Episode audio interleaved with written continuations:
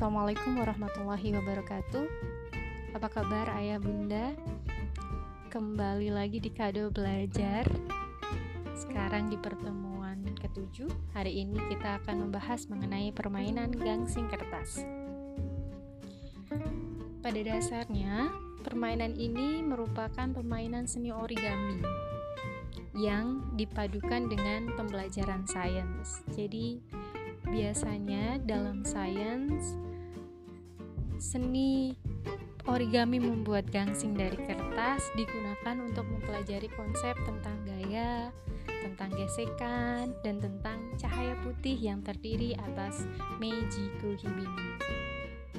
Selain itu, selain dari sudut pandang sains, permainan gangsing kertas ini juga merupakan aktivitas sensori motor yang bertujuan untuk melatih perkembangan panca indera dan koordinasi otak kecil, terutama panca indera mata dan tangan, kemudian meningkatkan ikatan antara orang tua dengan anak karena dalam proses pembuatan gangsing kertas ini memang ada alat-alat seperti gunting misalnya yang perlu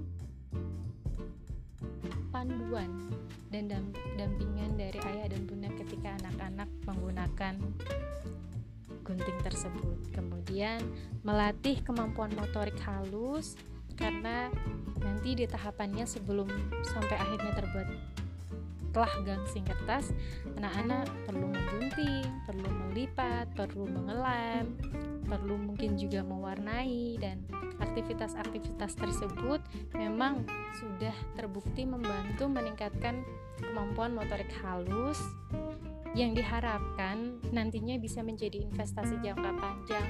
Mereka belajar untuk lebih fokus, mereka belajar mempersiapkan diri untuk menulis. Kemudian mengembangkan kreativitas dan kecerdasan emosi.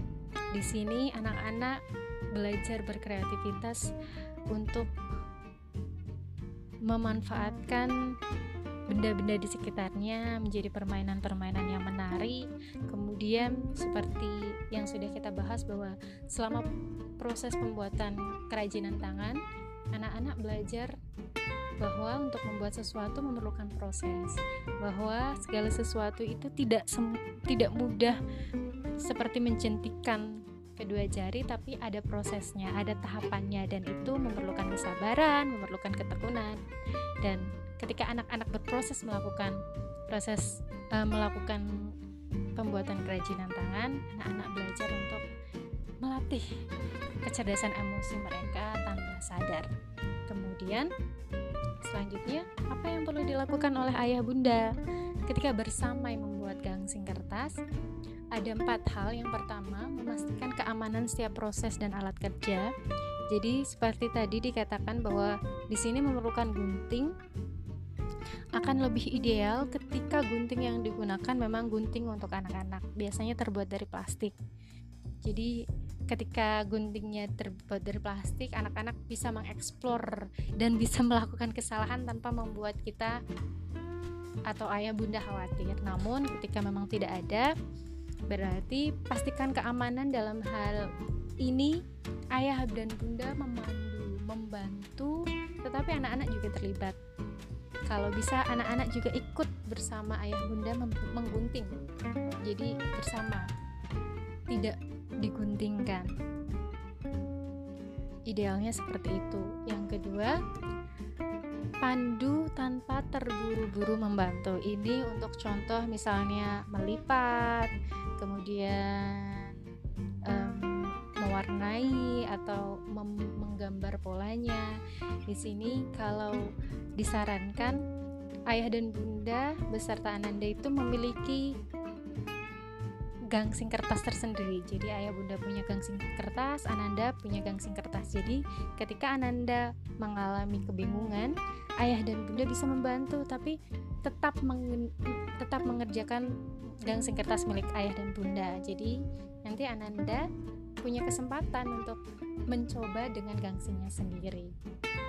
Kemudian yang ketiga, daripada memberikan pujian abstrak, pertimbangkan untuk mengajukan pertanyaan. Di sini misalnya dibandingkan mengatakan wah hebat wah gangsingnya bagus akan lebih baik ketika ayah dan bunda mengajukan pertanyaan misalnya ehm, adek ini bagaimana coba? Ayah dan ibu mau lihat cara kerjanya gimana? Atau ayah dan bunda bisa bertanya wah adek melipat melipatnya sudah rapi. Bagaimana cara melipatnya? Seperti itu. Jadi membangun komunikasi lebih baik mengajukan kok pertanyaan lebih baik dibandingkan pujian abstrak yang memang tidak detail alasannya sebagai bentuk empati dan penghargaan pada ternyata ayah dan bunda menghargai, mengamati secara detail, meng ingin mengerti apa yang anak-anak jelaskan. Jadi anak-anak merasa dihargai. Kemudian ini ada beberapa stimulasi aktivitas lanjutan. Yang pertama menggunakan bentuk gangsing yang berbeda. Tadi gangsingnya bentuknya lingkaran, coba dibuat lagi dengan bentuk kotak segitiga atau segi enam atau bentuk-bentuk yang lain. Kemudian menggunakan bahan yang berbeda. Misalnya ini menggunakan kertas HPS bisa digunakan lagi dengan kertas karton kertas kardus atau mungkin bisa menggunakan styrofoam. Jadi di um, stimulasi dengan bahan-bahan yang berbeda. Kemudian ayah dan bunda bisa memberikan saran hmm, coba bagaimana kalau misalnya ukurannya dibuat yang berbeda? Ada gangsing yang besar ada gangsing yang lebih kecil. Nah seperti itu. Stimulasi aktivitas ini memang diberikan ayah bunda dalam bentuk pertanyaan atau saran. Jadi memang tidak harus dilakukan tapi menyarankan saja kepada ananda sepakat atau tidak. Kemudian ketika sepakat melakukan aktivitas itu bisa dilanjutkan dengan stimulasi pertanyaan lanjutan. Misalnya adik coba gangsing yang besar berapa lama ya berputarnya?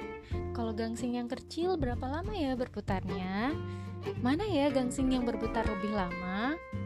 Gangsing yang terbuat dari kertas biasa dan gangsing yang terbuat dari kertas kardus mana ya yang berputar lebih cepat? Mana ya gangsing yang lebih baik berputarnya yang berbentuk lingkaran atau yang berbentuk segitiga seperti itu jadi um, ajukan selalu pertanyaan atau uh, yang tujuannya memang harapannya nanti anak-anak juga akan memiliki keingintahuan yang sama seperti itu. Terima kasih ayah bunda, kurang lebihnya kamu tiap mohon maaf. Wabillahi taufiq Assalamualaikum warahmatullahi wabarakatuh. you